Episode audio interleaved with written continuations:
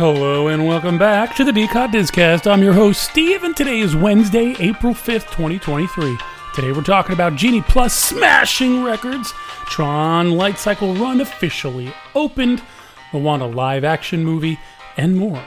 At Disney World, Genie Plus was $29 on Monday and sold out before noon. Yesterday, it broke records and jumped to $35 and still sold out by 10 a.m. Oh man, I understand that Easter week is an extremely busy time for Disney. They they see this as an opportunity to rake in some extra money by raising the price of Genie Plus. Now, one could argue that they raised the price in order to create a balance between Lightning Lane and Standard Queue. However, they could do this by keeping the price of Genie Plus at an affordable level and allowing less of them to be purchased. Or if the crowd levels are at that much higher, wouldn't keeping Genie Plus at the same capacity be enough? I don't have the metrics to make a solid informed statement here, so I'm just throwing these out there to see what bites. If you have any theories, if you have any thoughts on Genie Plus, is it good for the Disney community? Is it bad for the Disney community? Um, one of our DCOT members, Nask fan, said in our Discord channel, he goes, "We're not. They're not guests anymore. They are customers." How can you call them guests when all you're doing is making them spend more money, more money, more money? And I get it. I agree with you, Nask fan. Yesterday was the opening day of Tron Light Cycle Run. The virtual queue morning distributions booked in seconds. The afternoon distribution of virtual queue boarding groups takes place at 1 p.m., similar to Guardians of the Galaxy. Lightning Lane for this attraction was priced at $20 and sold out before Magic Kingdom even opened. The gift shop for Tron, called Tomorrowland Launch Depot, is not yet open to all guests. Only guests with a virtual queue boarding group or a Lightning Lane can access the shop.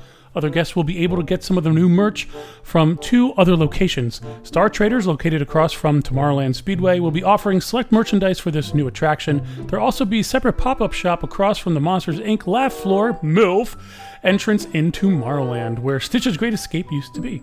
To manage demand for this new merchandise, there will be a virtual queue system set up for both of these shops. So if you love your merchandise and you want that Tron merchandise and that super sounds like to be super annoying backpack that you can hook up a Bluetooth to and play all your favorite music as you're walking around the park, well, then guess what? Get that virtual queue and good luck.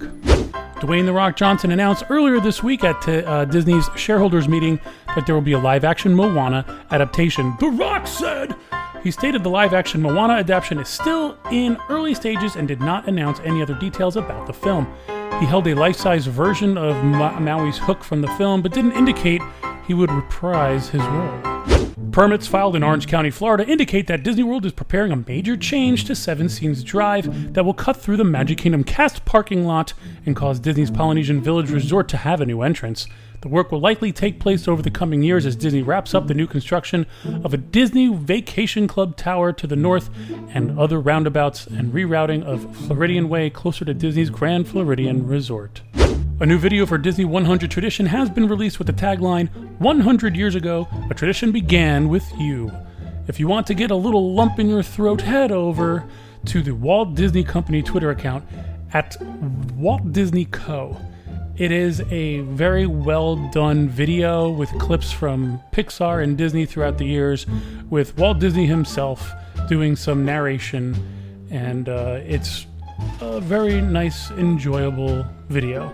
During the 2023 annual meeting of shareholders, Iger stated that there was, quote, not enough interest, end quote, and the premier annual pass, quote, didn't really achieve much in the way of accessibility, end quote. The Disney Premier Pass was the ultimate pass that allowed United States residents to access the Walt Disney World resort parks and Disneyland resort parks for an entire year. The price for that pass began at a mere $700 back in 2010. It was over 2000 before it was discontinued during the pandemic. Hello, all you Star Wars fans. As you know, May the 4th, also known as Star Wars Day, is just a month away. And to help kick off this super fantastic party, Shop Disney is launching an exclusive collection only available on shopdisney.com until it hits Disney parks on May 4th. So plug in those coordinates and fly on over to Shop Disney today to start prepping for the best celebration in the galaxy. Well, gosh, that's it for today's DCOT Discast. that was a mixture of Goofy and Tigger. Um, we hope you enjoyed our Discast, and thanks for listening, and thanks for joining us, and we look forward to providing you more Disney news and reviews on Friday. Thank you!